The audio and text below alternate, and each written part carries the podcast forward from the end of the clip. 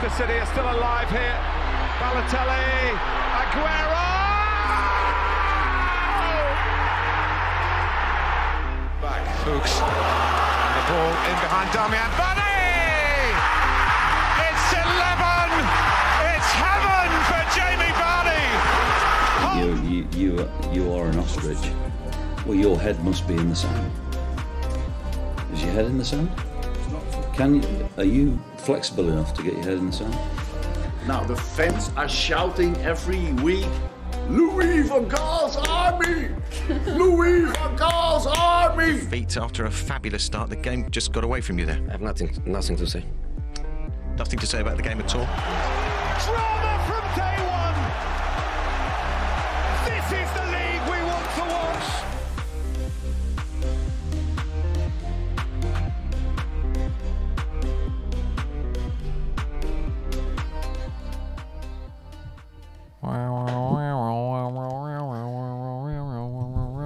Actually, it's. Dun, dun, dun, dun, dun, dun, dun, dun. Is this some kind dun, of? dun, dun, dun, dun, dun. It's the Hankies. Ladies and gentlemen, welcome to the second annual Hankies. Cash. Cash. I'm glad that we could be joined by so many people here in this live studio audience. As far as you can see, the crowds have come from near and They far. had, the, they had the capacity on this of uh, 15k. Very Into very expensive globe. tickets in order to get in because it's such the Globe Theater yeah downtown Los Angeles. something like that. Here, We're in the crypto.com arena. the crypto.com arena. Not even the artist formerly known as Staples. Sam, how you been? It's been a week. We took a week off to recover I from. feel refreshed. okay. I feel You feel like uh, Mr. Infantino, today I feel refreshed. refreshed. uh no, I'm I had time to cook, time to boil Yeah. up some hot takes, some I'm cold sure takes, hand out some awards, dish out the awards. Yeah. Oh, you're dishing out the awards. Uh, you're dishing out the hanky. Well, jointly, you know, we each have a hand on the hanky as we hand it off to yeah. whatever I can fortunate soul. I can't wait to hear your uh, end of season a- after the Hankies. We'll have to do end of season, beginning off season outlook. I need your top five, so keep that in mind. Top five outlook kind of storylines to watch for. Okay. Keep that in mind as we're going. Okay. Let's start off first. First award. Normally we do our player of the season, Yes. but this year, I mean it's Erling Haaland. Erlings, as some call him. You know, I heard a video where Jack Grealish referred to him as Earl, and I thought that was great. He kind of has a Earl vibe to him. Let's not lie. It, it very much reminded me of uh, Hank Yes. and the the backstory and whatnot behind, behind it, just referring to me as Hank. And you're like, you know what? Looks like Hank. What do you Um, mean? You've always been Hank. You Yes, always I was born a Hank. It wasn't until long ago I discovered I was a Hank. Um, You merely adopted the Hank. I was born from it, molded by it. We got four for Player of the Year Mhm. right here. Tried to tried to, you know, sprinkle it around in here. Here are the nominees. First candidate, Harry Kane. Next nominee, Martin Odegaard. Second nominee, or third nominee rather, Alisson Becker. And last but not least, this is a tough one. I sent you the guy who didn't make the list. It was Rashford. Just missed out over this guy, Kieran Trippier. Those are the four options. What? Should we walk through? Should we walk through each one? Is there one that stands out to you? Is there one that's not deserving? You know, I think I think everyone in their own right had a fantastic season, and in ways underappreciated. All four Yes. of these players, I think, at times. Yes, You know, very much maybe so. not underappreciated, but their impact flown on the under team, the yeah, radar. relative to what they were, just because just Haaland was so good. I mean, starting off with Harry Kane, Thirty goal season, career season, Yeah, never got injured. The only downside was that he was on Tottenham. The only downside is his running mate son was trash. Conte completely collapsed, got frustrated, It was truly it all a one man show. They said, "Here's Oliver Skipp. to play alongside. You got him in the team. Yeah. Um, yeah, I mean Harry Kane, amazing season. I was saying it for a while. I mean, I thought Tottenham would have been. I hate to say relegation because that's pretty extreme. They would have been around there. They would have been like 14th or 15th without him. Is that fair to say? Yeah. That's They- 30 They, would have been out the. Chelsea tier. Yeah. Um, Martin Odegaard. Tough to say who the best guy was for Arsenal this year, but it Yeah. feels like Odegaard was the best player. You could say Saka, but I still have the West Ham miss penalty in my mind, and I maybe that's a not a good enough excuse, but it is for me, Saka had a little bit of a down swing especially when they towards the end needed him the season. most. Yeah. I'd say Odegaard most consistent, but like you Yes. said, Arsenal kind of had the ensemble, everyone Mm-hmm. helping out. It's a team effort. Yep. So I think that's that's tough in that aspect. You didn't have just one guy Yeah. shining like Tottenham did. Alisson, best keeper in the world, even though FIFA and UEFA and all these made up awards that like to give it to people like Emi Martinez. Um, Yeah, it's actually nuts. I mean, you want to talk about flying under the radar. This guy is, in my opinion, the best keeper in the world I think by a, a substantial margin. I think he cemented himself as the best keeper since Neuer or following up Neuer. yeah. And I think it's that close. And I think he just he he doesn't really seemingly have a big personality. So I think it just kind of hmm you know people It's weird because when you think of his, he makes so many highlight reel plays, but all you ever really see or hear about, and you know, it's bound to happen because goalkeepers don't really score that much. But I feel like the clip a lot of people will show you is just him scoring against West Brom. It's like I get that, and it was important for Liverpool, but at the Yeah. same time, like he's done so much throughout these years. Like I, I don't know, Right. very unappreciated player. And last but not least, Kieran Trippier. Amazing Newcastle season. Their defense was the the main key point, so it had to be a player from their defense, but also Trippier so much effect going forward, whipping crosses in. yeah Um, really, their whole transition into this new regime and rebuild really started with them picking him up, and it's just it's like okay, it's kind of weird that they would get him because he's you know a bit older and stuff, but he still has quality clearly. I mean, he's been better. This is Yeah. better than he ever was on Tottenham, in my opinion. yeah for At sure. Atletico, I you know watches them? Atletico. Well, they don't even play Terrorist attacking. Yeah, they play they play Taliban tuckle ball out here pretty much. Yeah. So for him to have the impact that he did on the team at fullback yes, is hugely impressive.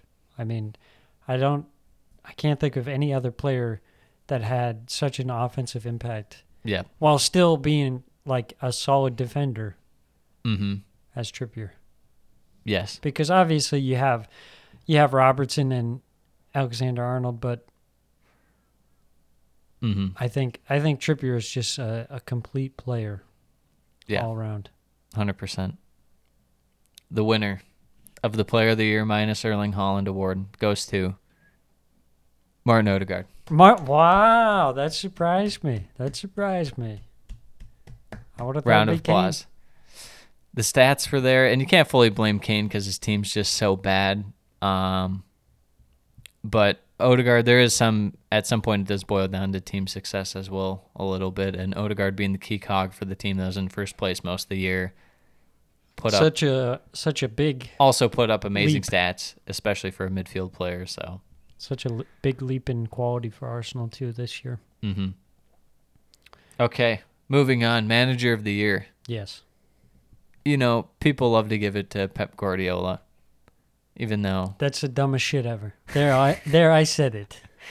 John Morley disagrees with. That's that's like saying that's like saying, you know, who's the best? That's like giving the manager of the year award to like Dave Roberts every year because the Dodgers are good.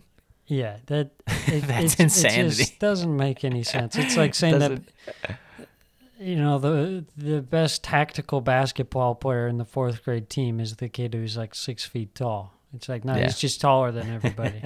now Pep Guardiola just spends way more money than literally everybody else. Pep, Oh, go to actually, let, us see you at Sunderland, mate. See you at Sunderland. That's a that's an official challenge from the Premiership Perusal podcast. Let's see you bring Sunderland back up to the Premier League. win the Premier League, win the Champions League with Sunderland. People like win to point out. People like to point out that City spend like the third or fourth most, but it's like if they want to, they'll just go and get Jack Grealish They'll and just snatch go it from anyone. So it, 80 million pounds on Nathan Ake. we'll talk. We'll talk about this later. But they bought Kalvin Phillips for like fifty mil. Didn't even play him. Yeah, No one even talked about it. ridiculous. Uh, let's get to it. And manager, the first first nominee. This is for the true intellectuals. Yeah, Eddie Howe, Newcastle's finest. Moving on, a mid a bunch of mid season guys. Although one's not really mid season, but I, he still came in th- in the middle of the year.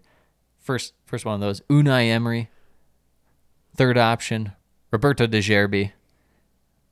And last but not least, Gaz O'Neil, now sacked. Gaz, R.I.P. Gaz. Gone Now but not sacked. forgotten. Unbelievable. Really hurt me. I I was crying into my imaginary signed copy of FIFA 23. Wouldn't it be funny if they if you actually did win that and then they s- Dude, they I'd be so pissed. It would be a an all timer collector's item. Yeah. Let's go through them. Eddie Howe, Newcastle, amazing infrastructure thanks to him, Mm-hmm. getting the most out of guys who are decent, but he makes them pretty good. Yeah. Pr- guys who are pretty good, he makes good. Guys who are good, he turns into, he makes them great. So far, anyways. Um, some of their best guys with in, uh, dealing with injury struggles, Callum Wilson and Isak kind of on and off. Bruno Guimaraes, injury struggles, still able to rotate guys.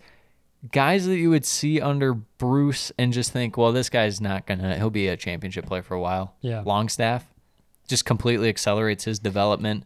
Joe Willock completely accelerates his development. Joelinton. Joe Linton just completely revert pulls a Uno reverse card Yeah. on his career and completely turns it around. He plays for the Brazilian national team now. It's amazing insane. job. Unai Emery takes over a team, a lot of talent, near the relegation zone, untapped potential, gets their attack going.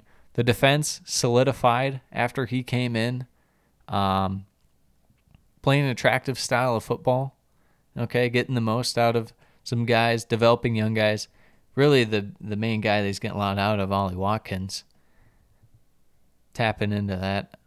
Um, next up, De Zerbi. I think your eyes speak for themselves when you watch his style of football. He elevated Brighton to the next level. Yes. We saw their potential, Mm-hmm.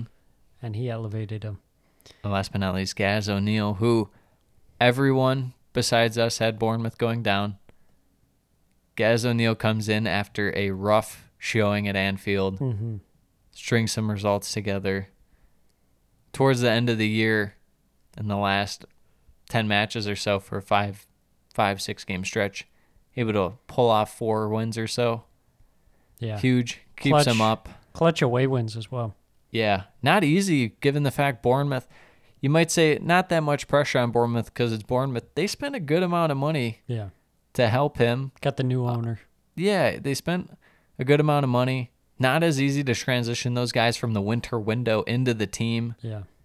Able to do it. Very impressive. What are your What are your thoughts? Yeah, first thoughts, Eddie Howe, absolutely fantastic. I I liked the appointment initially, but I I didn't see it going as well as it did. I think the way we both thought would be it'd be good for about a year, yeah. year and a half, and then it would just completely fall apart, and then they'd get some other guy to get in there and be a manager, Yeah. or he'd do enough to keep him up. Then they'd bring someone else in. He would be the transitionary guy, the the Moyes after Sir Alex Ferguson. Yeah. You know, kind of a fall guy, someone who's Yes. easy to fire rather than coming in with a big name right away. But Yeah, he's taken these guys, like you said, he's taken bad players, made them decent, taken decent players, made them good, taking good players and made them great.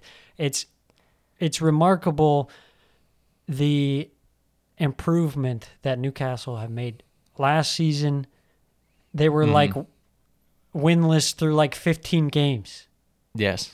Shout out just our boy Steve just Bruce. a dead team. Bruce Ball. And now at the end of the season, they finish in the Champions League spots, and they didn't even just overhaul the squad completely. Like you said, they have this core of players that were still there at the Bruce days, Mhm. and they've just transformed their games completely. Absolutely amazing. Unai Emery, probably the the best midseason takeover transformation I've ever seen. Yeah. It, it was night and day. You got Stevie G, complete moron, aim, Aim. bringing in Unai Emery. The team has swagger, confidence. Y- you they know their style now. you knew their talent, but they had no direction. He gave them direction. He gave them confidence. Much better side. Back into Europe now. De took a team with massive potential in Brighton. Graham Potter led them so far, and you thought it can't get better than that. But It did. De Zerbi came in seamlessly, Yes. seamlessly, and came Made- in and not only kept them on the same trajectory, but made them even better. They're a team that now scores goals for fun when that was a part of their game that they somewhat struggled at. They have this super defined style that works so brilliantly for them, Yes. breaking down the press.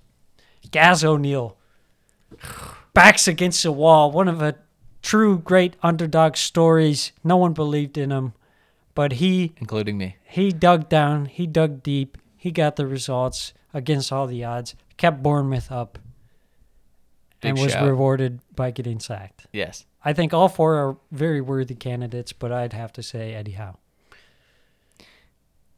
And the winner is Eddie Howe. Eddie Howe. Eddie Howe. It's well deserved. We'll see if he can keep this up, how long he can keep it up. There will be a bit of transition as they It's going to be know, tough. get new new guys in. They have the Champions League to worry about. Moving on, young player of the year. So many options these days. It's at least 21 now at the start of the year. It used to be 23, now it's 21. Here are the options. Mr. Saliba. Mr. Bukayo Saka. Moises Caicedo. And Jacob Ramsey. Now, first, first initial kind of thoughts. Did I leave anyone off? Because it can't be Haaland because he's going to win Player of the Year. Am I leaving You anyone know, off? That's And the last spot, I should say, thought about Evan Ferguson, but it was a bit had some injury, didn't fully play. Yeah. I think next year might be the year he's top four for this, yeah, for sure. especially since I think Saliba will for sure drop out because he turns 23 already. Yeah. Uh, you know, it's it's tough just thinking off the top of my head. Maybe how old how old Sean Longstaff? I think he's Does he like 23 or 24. Okay, I think be he's he's on the he's on the brink. Um. But you got some Arsenal talent in there. Caicedo Yes. really emerging. mhm. You know what I was thinking about with Brighton this year and having Caicedo emerging? Kind of different player in a certain sense, but I mean, how tough is it to go from the beginning of this year with uncertainty about Brighton? You're like, oh well, they had a really good year, their best year so far, and they finished what 11th last year. Mm-hmm. Like, oh, where do they go? What do they do? They lose Mwepu to start the year due to his heart condition. Yeah. They start off with Potter. They I think it's three wins, a draw, and a loss, in five. He departs for Chelsea, and then De Zerbi comes in and stuff. But this whole time, there's so many staples in the Brighton team, and Caicedo had to be top three Yeah. He was from the whole year. Probably go Gross, March, and Caicedo. Yeah. Um. Yeah. Good and then. Jacob Ramsey, obviously, kind of developing under coming in hot. Emery with uh, next to Douglas Luiz and John McGinn. He is allowed to kind of free roam at times and get a little bit more forward. You can really see his, you know, he gets on the end of some balls and can get in the spots for finishing. Also supplies some. I think the last game they he had what two assists. Hmm. So Here's one more for you. Yep. Morgan Gibbs White okay kind of became the centerpiece. Yeah. For Forest. for Forest, yeah, Pretty towards that. I agree. Who are who are you thinking is Well, line up here? I think for me, it's got to be Saliba. You saw his impact when he was in the team and when he was out of the team. It was just kind of like a night and day difference, and ultimately, probably cost Arsenal the title. no, it cost Arsenal the title as he didn't play Lord Kiwior Well, over your guy, Mr. Lord Rob Holding. is, is goaded. he is goaded. Yeah, so He won me a fantasy Premier League for crying out loud. oh, the bench boost I'll never forget. And the winner is. I think you stole my notes because it's William Saliba. Oh! three for three. no, I got the first one wrong. Well, who'd you, You, say? said for first one? Odegaard. I said Kane. Okay. Well, you're two for three. It is Saliba. The drop off was massive. You know, I would have thought last year that Gabriel was Arsenal's best defender, Mm-hmm. and there's talks of you know him going to Juventus for like 40 or 50 mil or something like that. And Get out of here, I was Juventus. yeah, and I was like, oh, that'd be weird because that's their best guy. I mean, now he's I wouldn't say expendable or anything like that, but he's definitely not better than Saliba. I mean, Saliba's the guy He's, right now. he's a Rolls Royce defender. yeah, he's up there with the likes of uh, Cristian Romero. Absolutely. Most enjoyable team. Obviously, this is just as basic as it gets. Who did you like to watch the most? Who do my eyes like? Here are the four nominees. And it's really weird. If you had told me this at the beginning of the year, I think I would have lost my mind. Yes. I would have called you crazy. First option, Newcastle. Well balanced, great defense, fast, pacey in attack. Um, second, Brighton. Great press, great ability to kind of counterattack at will. Arsenal, suffocating teams to death with possession. When the other team turns the ball over, they go fast. And then Fulham, Marco Silva ball. You know, Marco Silva. Tough shout that he didn't, uh, you know, get in the manager of the year contest. They just fell off a bit too it was much, just- but part of that was It, injuries it was too. tightly contested. Yes, A lot of great managerial options this this season. it, it came down to O'Neil or Silva, and it, I felt O'Neil was a little more impressive with what he did because no one thought Bournemouth was staying up. I agree. Lay out the case for each team. Well, Newcastle, like you said, I mean, they had some real intensity, pace to their their attack, real excitement. They scored a lot of goals at times. Mm-hmm. Only downside, they did go through a spell where they were really struggling for goals. Yes, Um, Brighton, I mean, they were playing some superb football. The new system was just masterful. The way they were able to create chances, score goals, everyone in the team scoring goals was really incredible to watch. Arsenal, the emergence of Doctor Dribbles, Dr. Dribbles, Lord Den- Mitoma, Deniz Undav. Deniz Undav, everyone's scoring. Yes, Uh, Arsenal, the rebirth of Arsenal back as a top team, very enjoyable to watch when they were on top.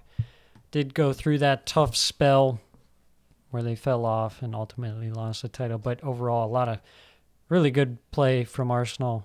Back to kind of that quick build up, but also throwing in some, you know, nice link up play as Yeah. well, some silky smooth passing. yeah. The best thing is when the other team does get on the ball and Arsenal turns them over, and Arsenal is just able to just sprint right Yeah. at you. Yeah, exactly. Joy to watch.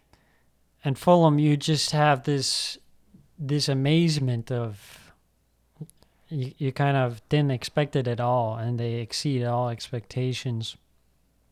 Uh, Mitrovic early on was Just a bully. Uh, Then it kind of transitioned to a few other guys. Solomon or uh, Mm-hmm. Solomon had his little run um, as the lead scorer. Carlos Vinicius getting yes, emergence. here and there. Harry Wilson at the end was dropping dimes Harry to Wilson, everyone. Tom Cairney, Yeah, Carney, Kearney. What's it? How do you pronounce it? Carney, Kearney. Kearney. Yeah, It's going to Leicester. He was popping off towards the end there. yeah. Um, yeah. Even solid defense. Tim Ream, great, Ream. great season. Good fullback play out of Tete and Robinson, and not to mention Burnley, no killing it. Yeah. I think people would say that we're clinically insane for listing Fulham over a team like Man City. That was enjoyable to watch. But then again, I truly City don't believe people watch Man probably City. my top three least enjoyable to watch. Who's number two? Chelsea, but who's the least enjoyable? Um, hmm. Southampton. Southampton probably yeah. yeah, but they turn the ball over and the other team can do what they want, so that's kind of entertaining. You just know the other team's gonna win. Tottenham Hotspur. I think Tottenham's number one for me. Um, most enjoyable team award goes to Brighton and Hove Albion. Just had to be. Just had to be. the the the most fun attack to watch. Which, as a neutral, obviously, attack is fun to watch. But Brighton, just in general, Yeah, I would. Amazing. I'd I'd put him in like you know one of the teams of the decade to watch. Yeah. Probably. So we kind of previewed the uh, Least enjoyable, but we'll, we'll touch on it. The four nominees Tottenham, Chelsea, City, Southampton. I didn't want to get into it too much, but just give me your power rankings on those Yeah. as far as what you're thinking. You know, it's really tough. And now that we get into the I good, mean, I pretty much gave it away. It's Tottenham, but the good categories where we make fun of teams and laugh at them. Um, you know, they all have kind of their own different thing. Tottenham so reliant on Harry Kane, just absolutely no supporting cast whatsoever. Son is Kulusevski's good, but was hurt, and then Was they like sat him, and Yeah. it's like, how about we play Richarlison? It's like, or or don't. Yeah, you got Although to be fair, Richarlison might have been the best thing to watch about them because he's constantly offside scoring and taking his shirt off. yeah. I think that would be uh, That might make the case in the funniest them. moment. Yeah, Um, yeah, and then you have Chelsea just can't score, can't score at all. and like not even in a comical way, just like a sad, depressing. You look at him, even Yeah. as a neutral, like, oh my god, Just absolutely clueless in the final third. Uh, very one on one with the goalkeeper and like scuffs it, rolls it wide. It's like, what was very that? hard to watch. Then you have Man City, who for like ninety five percent of the game are incredibly incredibly boring, and then the other five percent, like De Bruyne or Gundogan, just do something amazing, and they score two Yeah. goals in two minutes and they win easily. Yeah. And it's like, who- who enjoys this? No one. And last we have Southampton, who I, I covered. It couldn't be them because they're so bad that other teams are bound to do something exciting and look good against them. Yeah, that's true. But in terms of watching from a Southampton perspective, painful. Yeah, you got Chuck Alcatraz as the most electric player. Yeah, if they didn't buy him, it would have been Lights out. awful. Um, yeah, it, it was like one of the worst passing teams I've ever seen. Yeah. Yeah. That's what happens when you don't have a 10. And then you also don't have a striker. The winner is Tottenham. Um, just having your best guy be a striker and no one really around him, but yet your whole play style is based on playing defense and just sitting back and then only counterattacking Yeah, against small teams too. Like It's that's bad. That's that's really bad. at home, You're sitting back against Leeds. That's bad. that's brutal. That's bad. Um, moving on, funniest moment of the season. We have Tottenham against Liverpool. That's a banger. The idea of Liverpool blowing a 3 0 lead to Tottenham, Richarlison, of all people, scoring the goal, finally takes his shirt off.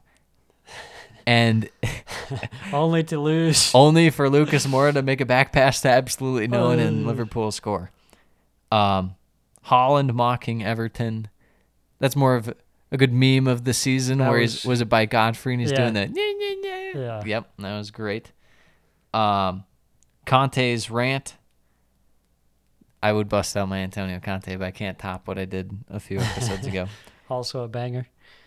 And then I couldn't figure out a fourth one entirely, so I thought when Man U lost their first two games and they were linked to Arnautovic and Rabiot. Yeah. That like was pretty good. I like that. I think just the whole Brentford loss wearing those green kits. That was awesome. that was awesome. With Ronaldo out there The seven At the Gtech Community Stadium. the seven 0 to to Liverpool, and then they roll out to Brentford and just get stomped in the awful kits. Yeah, I didn't I did very not cursed. put the uh, the funniest moment. We'll get to another described moment later on, which the 7 0 comes up, but um, I mean, we I have think these four. I think you could throw in like an honorable mention to like every time Richarlison scored but was offside. yeah, But that's not really a moment. That's like a collection of moments. yes. Richarlison's greatest hits. Well, the audience will love to know that the Tottenham Liverpool game was the It- funniest moment of the year.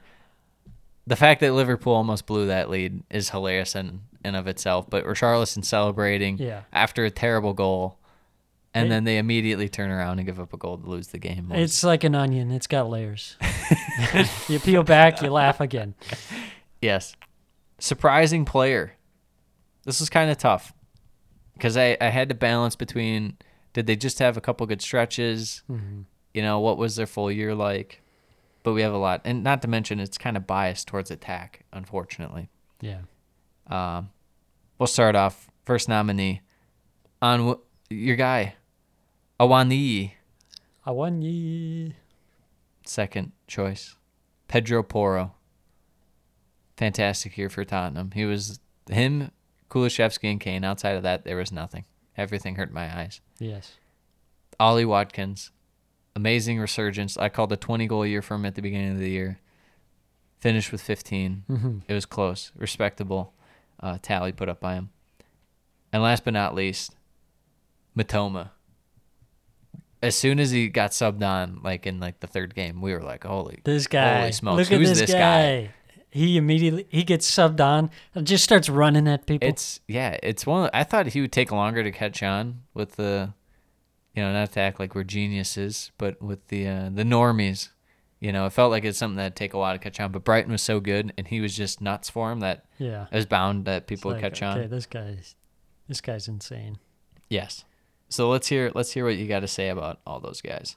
Yeah, Awoniyi obviously had some tough stretches there, but at a the end of of the was season, it was injuries too in that middle stretch where he just Yeah, wasn't in there because injuries, and it's like, well, they got who else they got out there? Emmanuel Dennis. he did he did have his fair share of blunders. just missing, just completely missing wide open chances. But hey, when they really needed it, he, He showed up. yeah. Just like the last Airbender, he showed up when they needed him the most. yep, Although, when they needed him the most, he disappeared. Something like that. So the opposite of that. Uh, but anyways, Pedro Porro, like you said, he broke the curse of being a wingback. Wing back for that sucks Tottenham. for Tottenham. Yeah. yeah. So that's He's no. Royale with cheese. Perisic, old and washed. Jed Spence didn't even play. I think Watkins. You know, if you said, okay, he scored this many goals, you'd be like, okay, yeah, that makes sense. But in the manner he did it, where he was cold and then just went Got insane hot. mode, Yeah, that's pretty crazy. And then, like you were saying, Mitoma kind of came out of nowhere. And from the 2nd he Mhm. took the field. We know this guy is going to be great. yes. The winner is. Who do you think it is? First off, I would say. I think you're gonna get it wrong. I'd say Watkins. I think this is we're Okay. going to differ on this. Yep. The winner for surprising player of the year is Pedro Porro. Pedro Porro. Tottenham's one one Yeah. accolade of non shame this year. Yeah, yeah. Uh, just amazing player from the get go.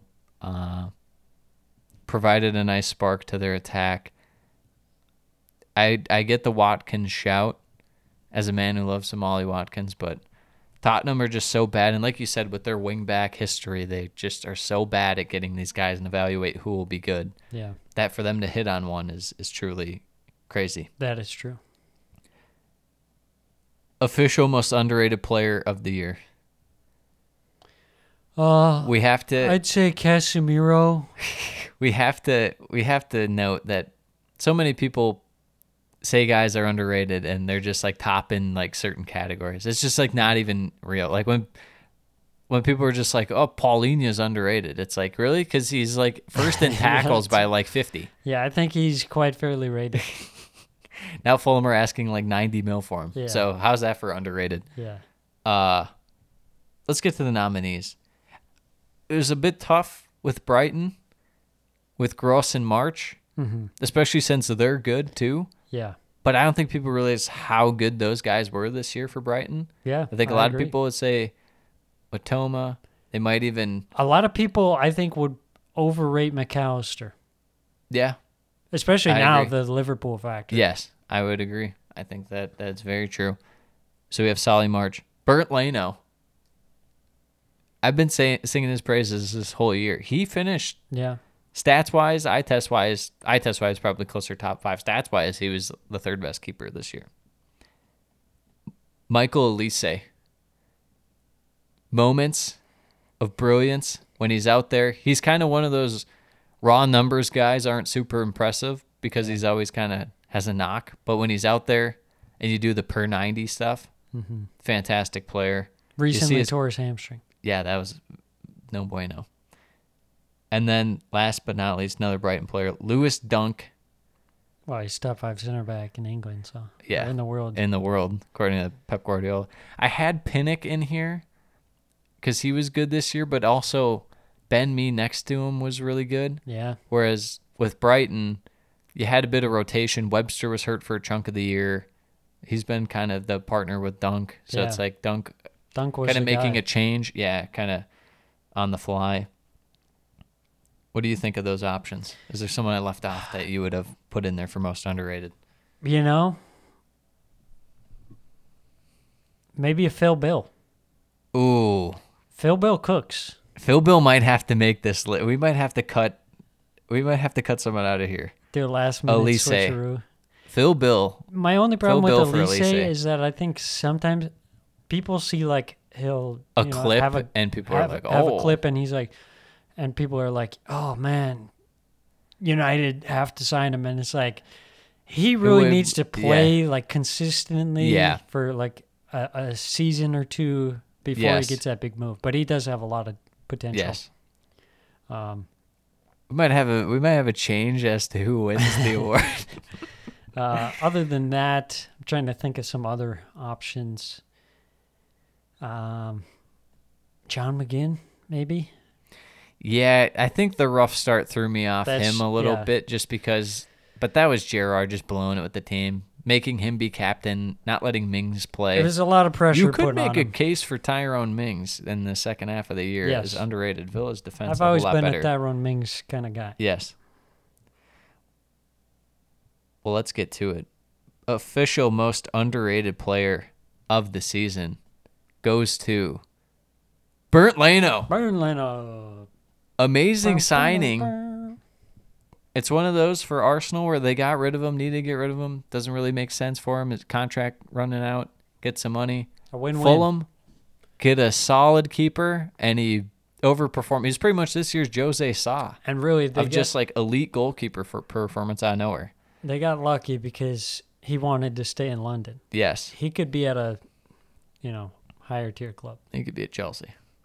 He could be at Chelsea. It could be at Chelsea. I will say, Phil Bill immediately slots in at number two on this list. I After think, that, I think people are me. still. No one really. I don't think anyone watched Bournemouth.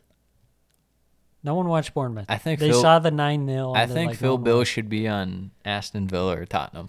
is what I think. You know who my like ultimate sleeper pick is? okay, let's hear it. People would think I'm like n- insane. I hope it's just someone who's it's terrible. Joe Rothwell. No, yeah, you've you've mentioned. Him I've before. mentioned it You're before, Big. but when he was in the team for Bournemouth, completely better. changed the game. They were better. But no one actually watched Bournemouth, so no one would. I also that. thought about putting Harry Reed on here for underrated because the stats don't show he's very good, and no one really uh, yeah, talks about him. But he he's was great. Yeah, I like him. And people, I read some people making fun of the idea that he could get called up for England. It's like We've been singing his praise he's a a fantastic midfielder. Just because he plays for Fulham doesn't discount him at all. Kalvin Phillips was great for England, and he played for Leeds. Um, while. We sh- yeah, let's run it past Southampton fans if they would take Harrison Reed back immediately. I think they'd say yes. especially considering the fact that England are pretty short in those kind of players. Yes, You know, Ab- someone who can just do the dirty work in midfield. absolutely. The why didn't he play more award?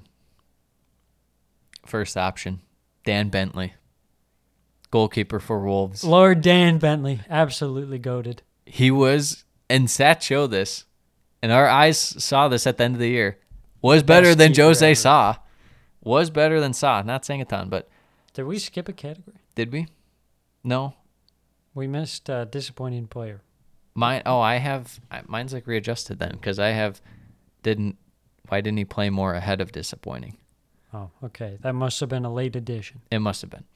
Um, why didn't he play more? So we have Dan Bentley second. Benoit Badiashile, good defender for Chelsea. And they said, "How about we just don't play this guy for like no reason for like ten games?"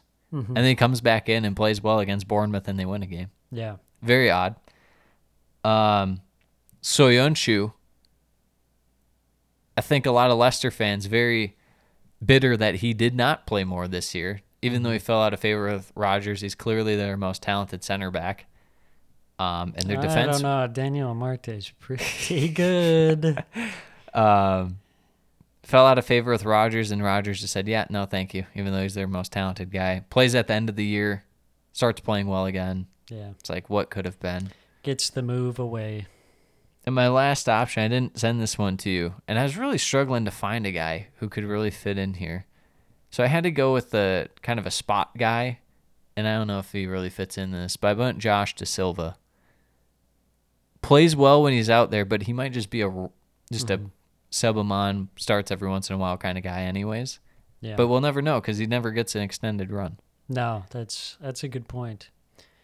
Um, but those are the four the four main options. Did I leave anyone out on this that I don't know if if Eze would fall into your category. He didn't He- play for. It's weird that Vieira didn't play him, but I think we all know that Eze is amazing, except for Patrick Vieira, who's Um, going to take over Strasbourg, Todd Boehly's new favorite club.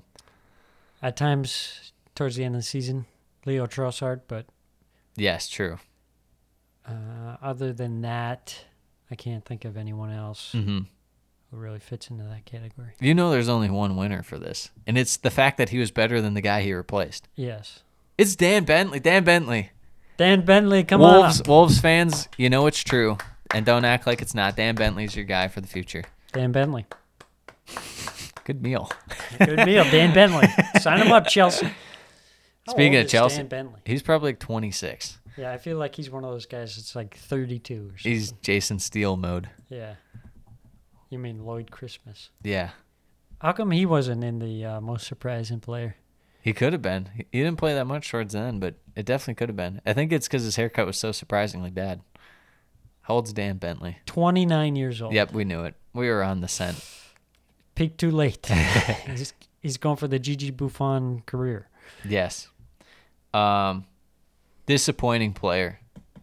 We'll start off. We have four very solid nominees, and some some people better count their lucky stars that they were left off. Yeah. Because it easily could have been a list of like twelve guys. Number one, Manchester United's new signing Mason Mount. The proper 50 million man proper Chelsea can be up to sixty. up it's to fif- 60 It, yes, it's fifty plus like ten. when in he wins the. Ballon d'Or. We'll get to this whole Chelsea saga at the end. Uh, I don't know what you're talking about. I love Son unwanted Chelsea players. Son Heung Min, number two. Yeah, very washed. Number three, Antony, Ten Hag's man. If there was a hanky for most spins, he'd win it. Le spinny man. He spins. And number four, I, it hurt my feelings to put this on. Not, I don't even know how I like this guy because he's not likable. I think it's because everyone's punted on him. Yeah, yeah, yeah. And now I'm really in the redemption arc for him. He's got some. Darweezy Habibi, aka Darwin Nunez. He's got some meme tier value. He, d- I think it's because everyone compared him to Haaland, and anyone with a brain knew he wasn't going to be Haaland right away. Yeah, exactly. What are your thoughts on those four? And is there one person that would be more deserving to make it than any of these guys? You know, these are all fantastic picks. And for some reason, all of them seem to get away with underperforming. Yeah, And I would say the biggest culprit of that was Lay Spinny Man. Lay 100 million pound man after United just blew a ton of money on another disappointing player, Jadon Sancho. Agent 007. Agent 007. So, uh, tell me again, United fans, why you're protesting your owners. They're spending a ton of money on these guys that are absolute dog dookie. so keep protesting. Yeah, Glazer's out. Glazers out! Glazers out! Wout Weghorst. Boo Raiders.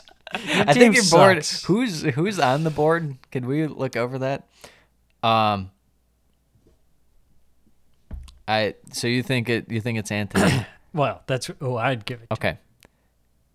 And the winner is for the hanky You're for the most Mason Mount. for the most disappointing player is Heung Min's son Oh, from tied for the golden boot last year to absolutely stinky poo poo fans, non even non Tottenham fans being like he, he he's he's back He's back after a hat trick against Leicester City. after they died, I just I don't even know what to say to that. they they literally gave up.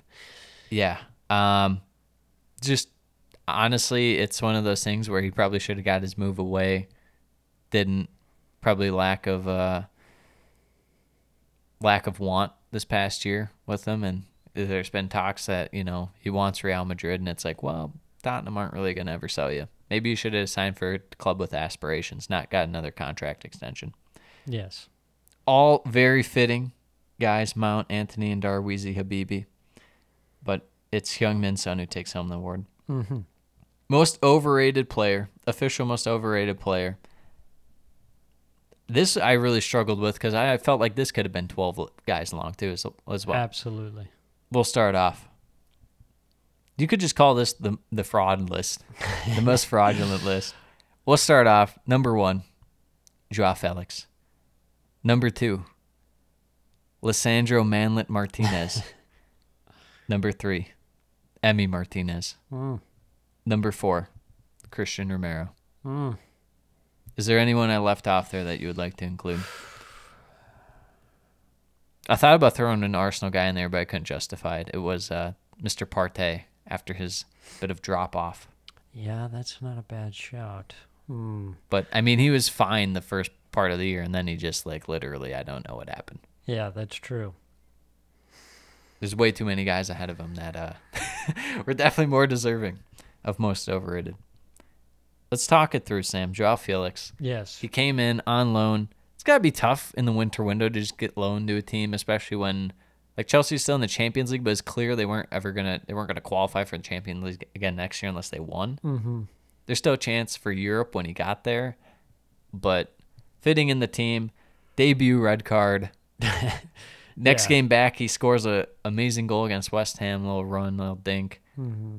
Hit the post like four times. It was very odd. Refused to pass to guys who were Yeah. wide open. That's my biggest issue. He would never pass. Lisandro Martinez came in, struggled, had good stretches at times. I feel like this is a little harsh. Okay. Had good stretches at times, but United defense was it really that special? No, given what they spent on him. I think it w- it became so hard pressed that when United had a big game and he like did all right, and the other team scored one goal or no goals, it was very much like, look at the way that Lisandro bossed the game. Like, but they don't talk about Lindelof, who's like just as good in certain games True. True. or Varane. So I don't know.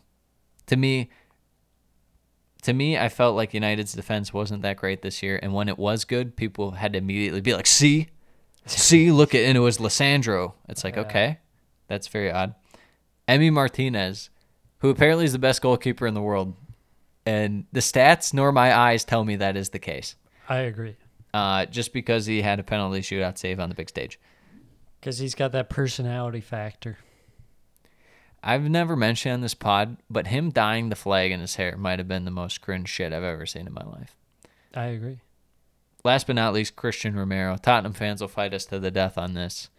Um, how do you say this? He's a really, really poor man's Rudiger.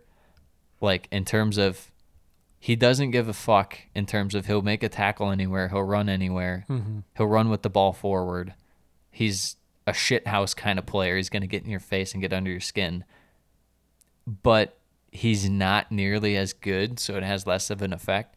He's a little closer to Rudiger than Lyanco, but he's on that spectrum of Rudiger to Lyanco. Wow, that is fantastic. It's the shithouse center back spectrum, and he's like a he's like a six. Rudiger's a ten because he's a world class. Lyanco's a zero because he sucks. Yeah. Romero's like a six or seven, but you know, he he's not as good as people think. I That's agree. all I'll say. Uh, What what are your thoughts on this?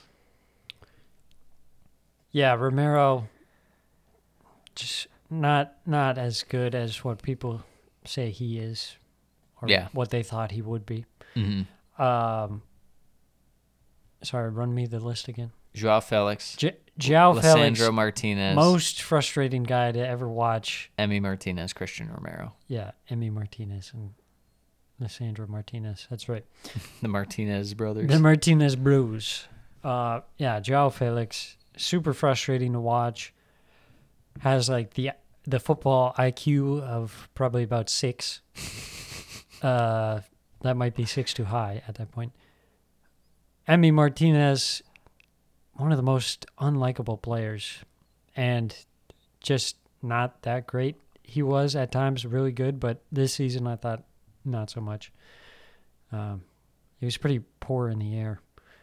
Lisandro Martinez, you know, he's a short guy. I'm a short guy. We stand together. Stay. Unbelievable. Is a Napoleon complex of standing in solidarity. ju- I just think people were memeing on him so hard, like when they bought him, that it's hard to say he's overrated. yeah. But I do get the whole like people saying he bossed it. It's like okay, well he made one tackle, yeah. and then like he also got ran past. Yes. So let's I calm what down. We're talking about yeah. The winner for the most overrated player, and you can you can just see it by the fact his values dropped off, and they won't take him back. It's Joao Felix. Yes. I don't know how he's ever worth a hundred mil at some point. I wouldn't pay Shocking. forty for him. No, So I wouldn't pay anything for him. I don't want that guy in my team, ever. what about if you're Wolves? they no, Portuguese guys. I don't want them ever. Let's go to worst signing. Yes. Number one. I can't believe Antony's not on this list. I'm outraged. Do you want do you want him over Cucurella? Or Mudryk? Because Mudryk came in halfway through the year and is a mess. We'll put him over. We'll put him over. Uh, Uh, I don't know. we'll put him over Mudryk. Number one, Antony. Number two, Richarlison. Number three, Mark Cucurella. And last but not least, Kalvin Phillips. Put a little shout for your boy Fat- Fabio Vieira, who I don't think I watched play except Oh. for their game against like Brentford. Yeah, he was really bad. um, yeah, you know, people meme on break- Mudryk, but uh, tough circumstances. It, it's hard. Like I said, with the winter window, when you come into a team, it's you, like, you're coming into freaking Chelsea, yeah, they can't score. 2023 Chelsea. You dangle like Andy Robertson one time and have a shot hit side netting, and everyone thinks you're great. I mean, as much as I l- love the memes, I don't think it's fair to call him out. I think you know he's got plenty of time to Yes. develop. Um, Richarlison, top top tier.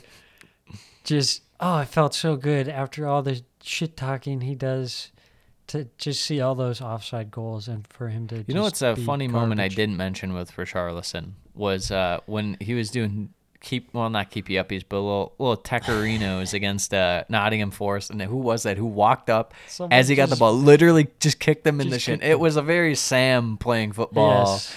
moment. Just Who was that? I forget who that was. yeah, that was great. It was brilliant. I mean, it was some That's why Sam loves Forest. yeah.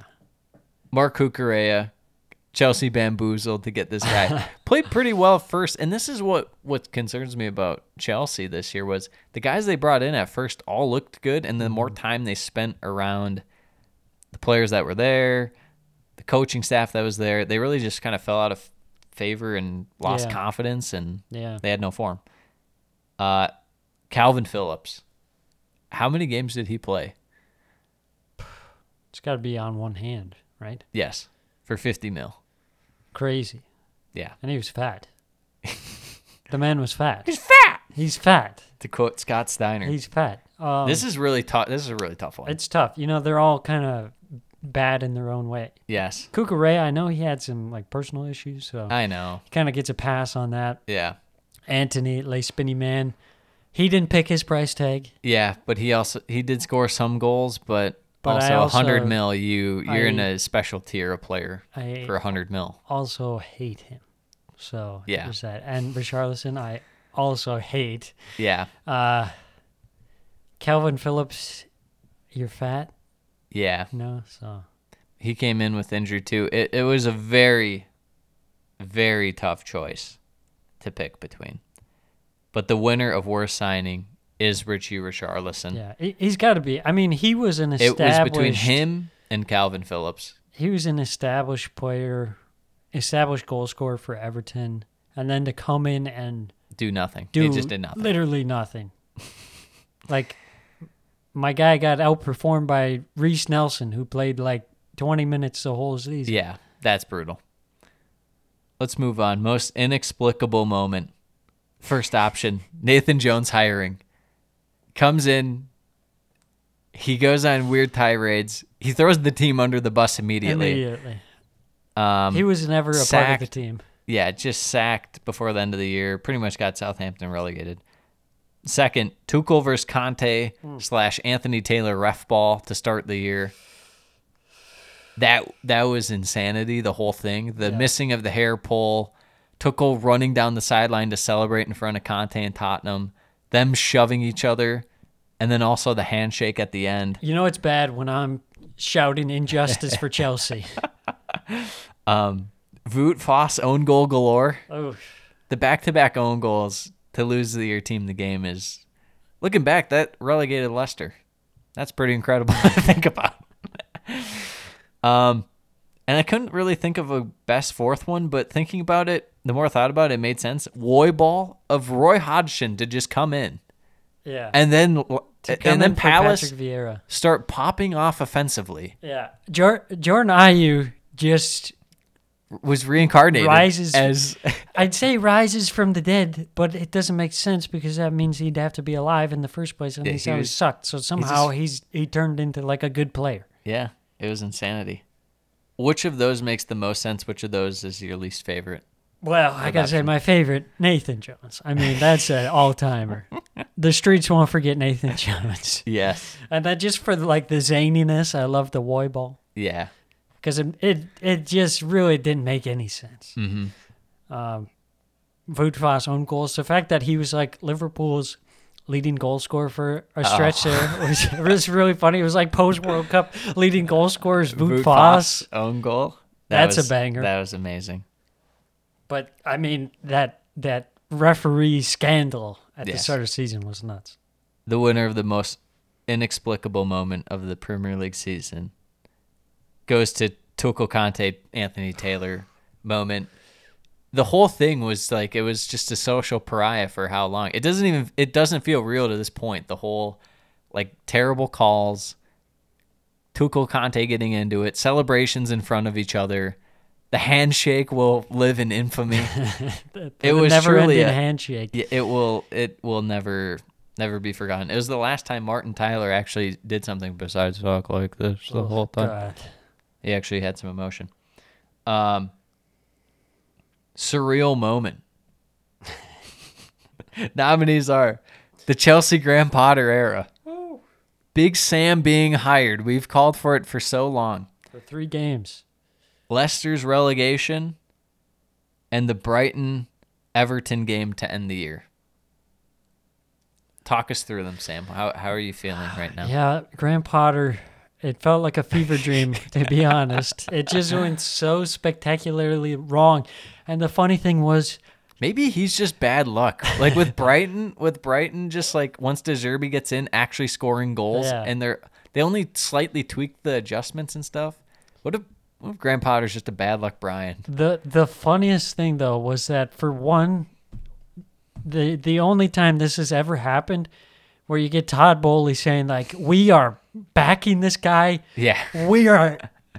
He's our guy. and he Every time they lose, he's still our guy. We love this guy. He is our guy. But given every single chance, he just could not get the team to perform. And that was absolutely brutal to watch because you knew where it was going. yes, But they just kept trying to make it a thing, but it just wasn't ever a thing. yes. Uh, Big Sam for three games. Very strange. What are Leeds doing? They freaking Javi Gracia. Gracia. That was yeah. insane. Um, Leicester getting relegated. That's a toughie. You hate to see it. Everton versus Brighton. Yeah, that's another one that it was completely out of left field. Yeah, I mean Everton just popping off and scoring on every single counterattack they had was uh, I want to Dwight throw, McNeil dribbling the ball into the net. Like when would that ever happen? Yeah.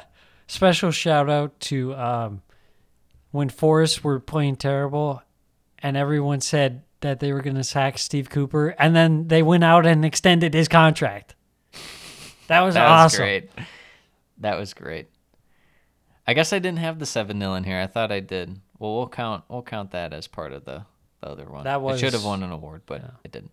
Uh, okay, the ultimate surreal moment of the season. This might shock you. It might shock the audience. and It's just me, but this is the Hankies for a reason. Big Sam being hired with three games Three to go games out of nowhere. We've called for it for how long for some team to just who's the Big Sam team? We always say that to start the year, and we didn't pick leads this year. I tell you that No. much. And the, the fact that they thought there That was some chance that it could work is like insane. Uh That was Uh-uh. never gonna work. no, no, it, it wasn't. Um, the How Does He Get Playtime Award. Truly, truly a prestigious award, and this award may be named after who wins this because this is a first time thing. First option. Neal Maupay. Second option, Diego Costa. Third option, Wout Weghorst. And last but not least, I was gonna put Pat Bamford, but that I can't have all strikers. Remo Freuler, who sneaky played a ton of minutes for Forest and was actually just bad whenever I watched him. I looked at his stats, and he was one of the worst midfielders in the league. So he's up there. Talk me through it.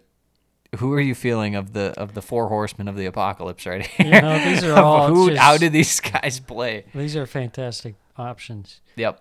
Um, how does he get time? Neal Maupay. I mean, the He fact- played. By the way, I qualified this with played at least a thousand minutes. Okay, Neal Maupay played a thousand minutes this year. Yeah. You believe that? that's insane. But also equally insane is that Everton actually paid money for Fifteen mil for that. Just insane. How could you look at this guy and say, "Yes, this is our guy"? Um, although you know, my club just went out and paid sixty-five million pounds Ah, for Kai well, Havertz, but you you, know, see, it's there. uh, we we don't look at these It's things. there. Um, yeah, he's awful. Diego Costa, what are you thinking? what are you thinking? This guy, you're like wheeling out this guy's corpse onto the field and expecting. Him to do Diego Something. Costa things, And which he did. He did at one point to Tyrone Mings. He did get a red card. um, let's see, where am I at? Wout Weghorst, you're bringing in a guy from Besiktas and think that he's going to score? Get out of here. Couldn't score for Burnley. And then you have Remo Freuler, who, like you said, played a lot of minutes and just was one of the worst midfielders Yes, in the league. it could have made a fifth fifth option for Pat Bamford, but Yeah. to be fair, Leeds had no one else to throw They up top no because one they else. loaned out Joe Gelhardt like a bunch it of was dum dums. their own fault. Yeah. This this award will be named after him. How does he get time award? The first inaugural one will now be known after this winner of the award. It is Wout Weghorst. The Wout Weghorst. The Wout Weghorst award of how does he get time? Congratulations, Wout. Step on up. We're gonna have to make a bust of your face on this hanky. This is insanity. You know, This he- guy- he wants to stay on. Yeah, yeah, I think he does. I can't believe he didn't score. He didn't score. He's a striker that got brought in for half a year yep. and did not score. Just to Incredible. plug up the gaps. What does he do? Even Fellaini scored when they put him in there. Even I'm sure I don't know this for sure, but I'm gonna just say it for the sake of saying it. Steven Caulker scored when he was Liverpool's emergency striker. I, don't think he believe did, but you know what? He might have. He might have. Wout Weghorst definitely didn't. That's for sure. Um, best meme of the year.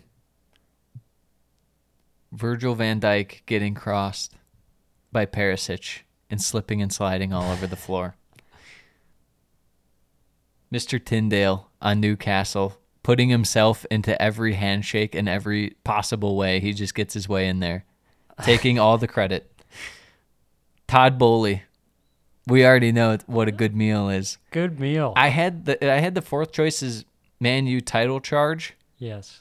I'm gonna change it to seven 0 I'm 7-0. official. I'm changing it to the seven 0 The whole combination. Yes. Talk me through it, Sam. What What are you thinking? There refuses to be two real strong candidates. Uh, Man U title charge when they had plus six goal differential. Yeah, but we're we're dropping And- the title charge. and it's just okay. it's well, solely I just seven. I just wanted to okay. bring that Talk up. through it. I just wanted to bring yes, that up. because it is a good meme. I won't forget that ever. you got Arsenal and Man City, and then you got freaking Man U with plus six goal differential three quarters of the way through the season. Uh, yeah, then you got Todd Boehly, the the goat American coming in and just doing crazy Just stuff. doing, just Once- ruining what he was doing. Wants an All Star game like a weekend, Yes. and then he's handing out eight year contracts that The the UEFA has to make loophole. they change the They rules. They have to. They ch- the Boehly rules. They got a whole pamphlet on rules they got to change because of Todd Boehly. He's just such an outside the box thinker. He's such a genius. Uh, Tindall, I don't know. I feel like I have a blind spot to this. I, Okay. I missed this meme. Um, Virgil van Dijk, big man going down.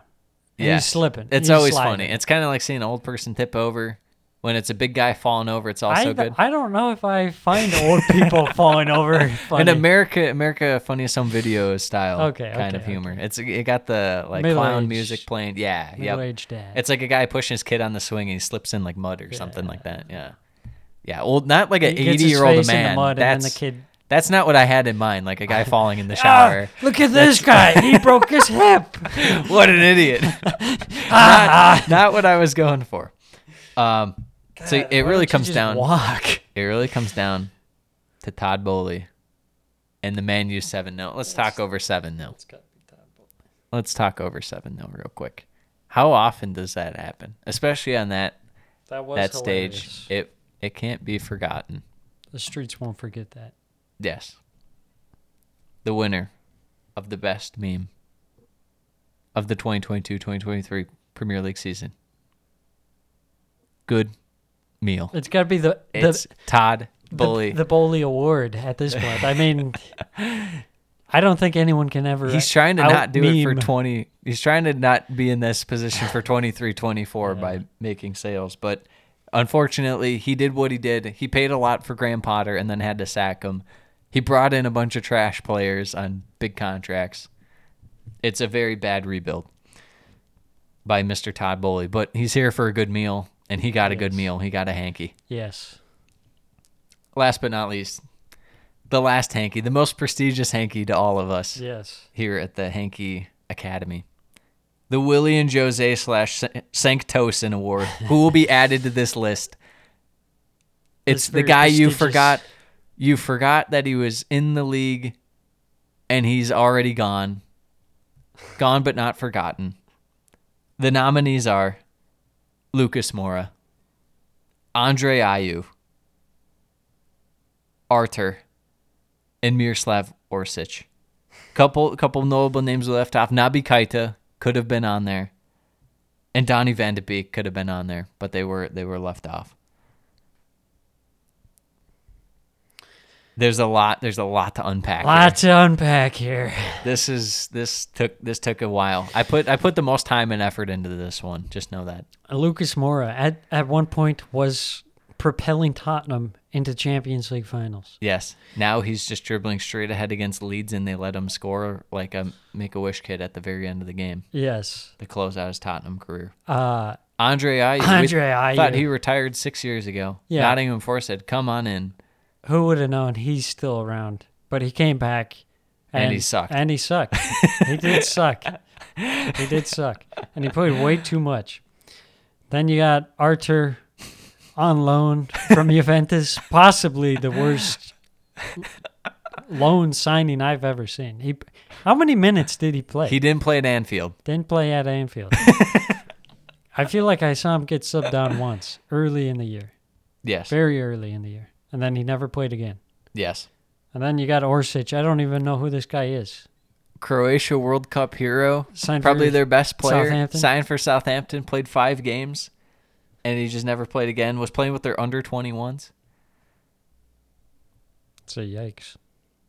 All right, we're gonna add to it, Sam. Right here. Mm-hmm. The Willie and Jose Shanktosen and now Andre Ayew Award. Oh, Andre, get your bald outta head ass up Get here. outta here. Get your award. The fact that I had to watch a game that involved two Ayew brothers in 2023 you know what? offended me. You know what's crazy? Arthur was so good that he wasn't allowed to be. It was like Bonds isn't allowed in the Hall of Fame for steroids. this guy played like literally two games and was out the whole year with injury. And it wasn't even like a. He's like, yeah, I got a minor injury, got and they just never played him. thing. And they're like, you can go back to whatever damn club you came from, Yeah. Barca, Juventus, wherever you're from. Amazing. He's he's one of those guys that actually just snuck in and is not a professional player, and and no one caught it. And they're like, Who's this guy? Well, the Willie Mays Hayes. this guy's been on the team for like three years. that concludes the hankies. Moving on to wrap up the pod, Sam. You have you have five storylines you want to watch out for, or you just want to talk about recent news real quick? Because you said you had some takes to unload. Oh yeah, lots of hot takes. Should we Lots of talk about takes. the main the main transaction between? I guess Chelsea's the team to talk about. With Chelsea's the whole, on the fire sale?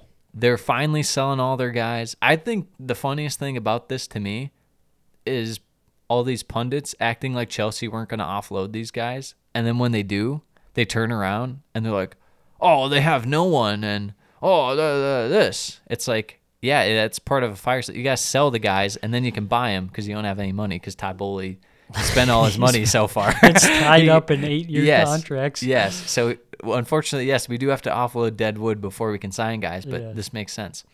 Um, I mean, Mason Mount signed today officially for Man U. Mm-hmm.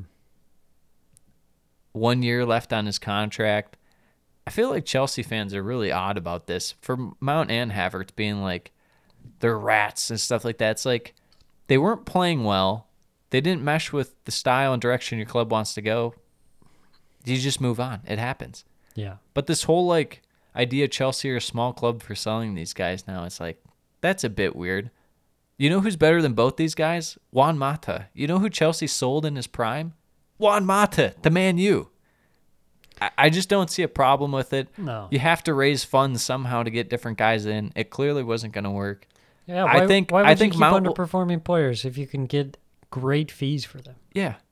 I think Mount will be fine at United. I, th- I my hot take, I guess, is that Havertz will be better for Arsenal than Mount for United, but that's just me. I, I mean, the fact that Arteta wanted him so badly, Well, you can see where he'll fit in. He'll just fit in in the Xhaka role. right? And Xhaka's not playing that much defense, but you, you have to do a little bit. That's why I worry about with Havertz in that spot, but it's not going to be that bad. Yeah, I mean, it's really interesting. Maybe maybe Arteta knows Havertz's best think- position Yeah, I think because it wasn't I think, striker. I think Havertz will be more of a supplier than we saw him at Chelsea.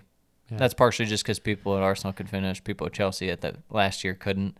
But also, I don't think he's going to be in spots where he has to constantly score. Yeah, I would suspect he gets somewhere five to ten goals and somewhere between like eight to thirteen assists or so, is what I would suspect. Mount, on the other hand, this feels like maybe they'll put him in the Eriksen spot, but then that requires a lot more defense out of him. yeah. I, I was thinking about that. I was like, I don't, does he I don't know how he fits 100%? into this team. Yeah. but that's kind of the United style. They're just, you just buy guys because you think it's value. guys. But one year left on his contract. Todd Boehly sells him for about 50, 60 mil, somewhere in that range.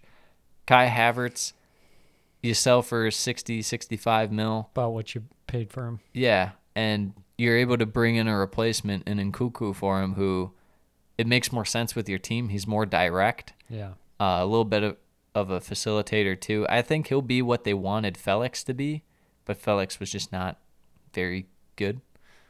yeah. Um, we'll see. We'll see. I think that the signings for Chelsea or the outgoings rather make plenty of sense.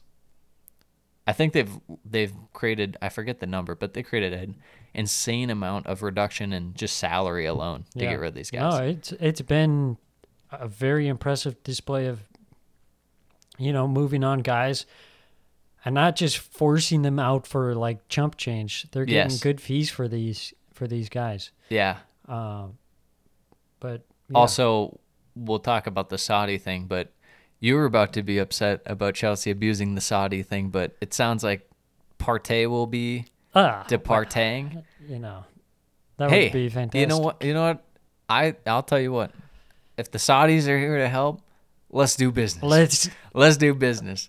put the money on the table. which is which is so funny that people and I'll go back to the pundits like Neville, especially Gary Neville right now. Mm-hmm. It's just like he seems so like butthurt about this, like because United can't offload their guys when they suck. They're just like, but then Chelsea offload their guys when they suck, and they're like, oh, oh, oh, Well, uh." I I see where people get upset is Newcastle and Chelsea potentially having ties to Saudi Arabia, so it it draws into question the integrity. the integrity what's whether weird is- they're really linked further than what they actually are. And, yeah, I mean Newcastle was bought by Saudi Arabia. yeah. What are we talking about? Yeah, We already already- we already, already knew that. Not to mention, what's if you're doing Saudi Arabia at this point? What's the difference between City Yeah. and PSG? Obviously, PSG different league and stuff, but the same thing. It's you know, it's it's dirty money. Yeah, It's dirty money. So shady dealings. yeah, what are you? Man, U's trying to get bought by Qatar as well. Six billion pounds. What are we talking about, people? It's Try and sit there and have morals. Yeah. Shut up. Shut up and take my money, Todd Boehly says. Take it. Um, no, very impressive display by Chelsea so far. As far as Arsenal, another major signing, Declan Rice, 105 mil.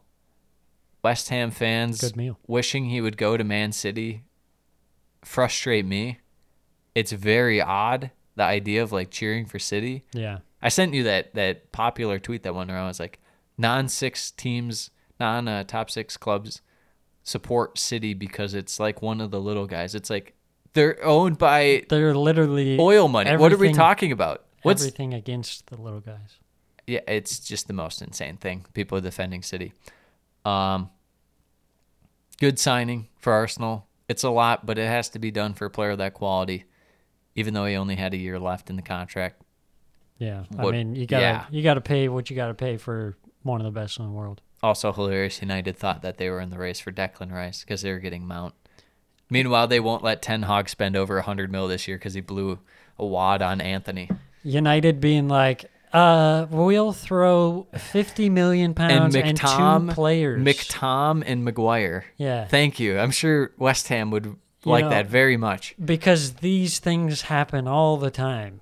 You know, where you exchange money and a player. When does that ever happen? I think I, Todd- I can't think of a time that has They're ever trying to pull a Todd Boehly, think outside the box kind of thing. yeah, well, yeah, that that whole saga was frustrating. A lot of it, you know, West Ham just trying to. I don't blame West Ham, too, trying to- yeah, you can't, can't argue, fault but them. but the fact that That's a good job by Sullivan. they, um, I don't know, more so the journalism. You know, Yeah. a lot of it is just really low effort, like hmm twenty four to forty eight hours. And who who Arsenal's getting a third player too? Correct? Who's- Timber from Timber Ajax. from Ajax. Yeah, another Yeah. short feller. Uh, But that's probably it for the summer then. the fee I is. Somewhere like 35 to 40, right? it- they're saying around forty now, which is pretty steep. Um, Yeah. but you know, Arteta. Hopefully, we have faith in. Uh, they're saying if they think it would if they move on from Partey, Partey, yeah. uh, Because then it's almost like a direct replacement at that point. well, apparently he's going to be more like, like a Ben White. Oh, fee fee Yes. wise, yeah. Um, yeah. If Partey leaves, they might be in business for another midfielder, Yeah. which I think at that point you kind of have to. Yes. Uh, maybe someone, probably you know lesser known. Yeah. Um, James Maddison to Tottenham. Great signing. Great business. You'll never hear me say this ever again about Daniel signing. Levy and Tottenham. Amazing business. 40 mil for Maddison. Fantastic. If you're able to keep Kane, you have Kane, son, you know, he's bound to at least be better than last year. You have Kulusevski out wide. You have Maddison. You have a nice 4 2 3 1 formation set up. Yeah. Then it just comes down to can Hojbjerg and Bissouma do it in the middle while Bentancur, you're kind of waiting for him to come back. We'll see. Yeah, I'll be curious to see. I feel like there might be a little bit of a a getting used to period. You know, Kane obviously likes to drop in kind of Mhm. towards that number ten role Yeah, and see how they link up. But I think you know once they get Kane some and Maddison chemistry, will they'll be- be cooking. will be good. Which I, I absolutely. hate to see it. Tottenham, You know? Tottenham with a goalie signing too, getting I looked up his stats. Pretty good keeper for Empoli mm-hmm. last year in Serie A. One of those guys where his distribution isn't very good, but just as a pure stop shot or s- shot stopper, Yeah, it's really really good. solid. So Yeah, I like that decision rather than spend like 40 mil on Raya because Yeah. Brentford were playing hardball. It's Yeah. like, yeah, move on to another target, especially at goalkeeper. I agree. That's good. Yeah. If you're, you have to be, if you're paying top dollar for goalkeeper, if you're paying like 50, 60, 70 mil, it has to be, you know, like Juventus did so long ago with Buffon. It has to be Liverpool with Alisson. It has to be, you have to know what you're getting. Like, yeah. you're not getting Kepa. Um, otherwise, yeah, take your shots on 15 to 20 million euro guys. Yeah. And then in addition, you got the new manager in charge. Yes. Ah. The Aussie. I got a lot of question marks, We'll see. you know. We'll see. It's very much a Tottenham type signing. They've now gone away from the big names, you know. Which honestly, it works best for him. You know, That's true. That's true. that works better for him. So we'll see. Tottenham off to a pretty solid start. Chelsea off to a good start. Arsenal off to a good start. Um, City, Kovacic signed in for City. yep, Kovacic to City. Uh, Gundogan replace- officially uh, gone. gone. So there's your your like for like swap, if you will, I guess. Gundogan for Kovacic, But I think they're gonna really miss Gundogan. Yeah, hundred percent. I think Kovacic last year in Chelsea was a bit not very motivated. I think that the talent's still there, but he is about thirty, so we'll see how much time he has left. Yeah. But I there's just- always one thing that you notice with Kovacic compilations, and even when you're watching the games, it's always the final shot or final pass is not that great. Like one out of five is what you need. until he It's the dribbling. yeah, it's the dribbling. goal. It's the winning the ball. That's fantastic. But they have him doing that. Props to City. yeah, I just I don't see how he can replace the creative aspect of Gundogan. I agree. I agree. Maybe they ask a little more out of Bernardo Silva, Yeah. but maybe not. He might be going to Saudi. Apparently, who knows? Yeah. Um, Phil Foden, step up. yeah. Shit haircut. Who? uh Who? Uh, what? What's some other major news? I can't think of any. Villa signing. Pau Torres. Yeah, oh yeah, that was this morning too. Another good signing. He's one of those guys always rumored with United for the longest time, never happened, and then Villa are on one. yeah, hey, they're willing to shell out the money. Yeah. They're saying, hey, we're Europa Conference League favorites, bruh. Yeah, we we talked about this a little earlier, but Bournemouth firing Gary O'Neil and bringing in um, a guy from La Liga Yeah, immediately right away. So they knew yeah, they who guy. they wanted. They got him. Apparently, people seem to think he's uh, he's a good get. So we'll see. You We'll know, see. I feel like the Bournemouth job is tough. You know, it's not Not it's not the run of the mill. it's cut out to be, job. even though no one's really paying attention to you. But there's a lot, a lot going on to say the least. Um, Obviously, you got Caicedo being heavily linked with United and Chelsea. Yeah, I would be surprised if it's not Chelsea, but again, you never know. Uh do you have anything that you wanted to go over as far as the uh the last kind of your top 3 or top 5 things to watch out for in the next week or just this summer in general? Mm, Or any any hot I- takes about some transfers that'll go down? Any hot takes? Not really. I don't think so. Okay. What do you think United do at striker? You know, that's a good question. Because Because Wout wants to come back. because who who else, you know, they you, you throw Mount on the left and then have Rashford up front. I mean, that's kind of mm-hmm. like a Yeah. stopgap. Yeah, and You're not really Rashford's the better best. out wide too. Exactly. I don't know what they do, because it was rumored that they'd go with that Goncalo Ramos for a while from Benfica. Talks of Osimhen. I just don't think they're going to spend that much. You just No, spend I 100 mil on a think so. winger. I don't think so. Did you see The, the, rumor just of? not very good. do you see the rumor of before? This was before they got Maddison, but it was 40 mil Sancho to Tottenham. That's pretty good. Uh, Liverpool's rebuild is slow. We'll we'll, we'll leave it like that. McCa- I'll say it. Mac Allister solid signing for 35 mil. Yeah. Especially their midfield has been uh, Poor. pretty dry, pretty dry lately. Yeah. They got they got work to do. Yeah, Are they going to do it? I don't Probably think so. not. No. Last year, Klopp maybe. Yeah, if they don't back them, it, it could be Yeah. pretty frustrating. And I was thinking when they got off that good start as far as signing Mac Allister, I was like, oh, maybe they'll do something. And it's like, oh, no, probably not. Um, yeah, we're not we're not hearing much. What do you think about how West Ham are going to replace Declan Rice?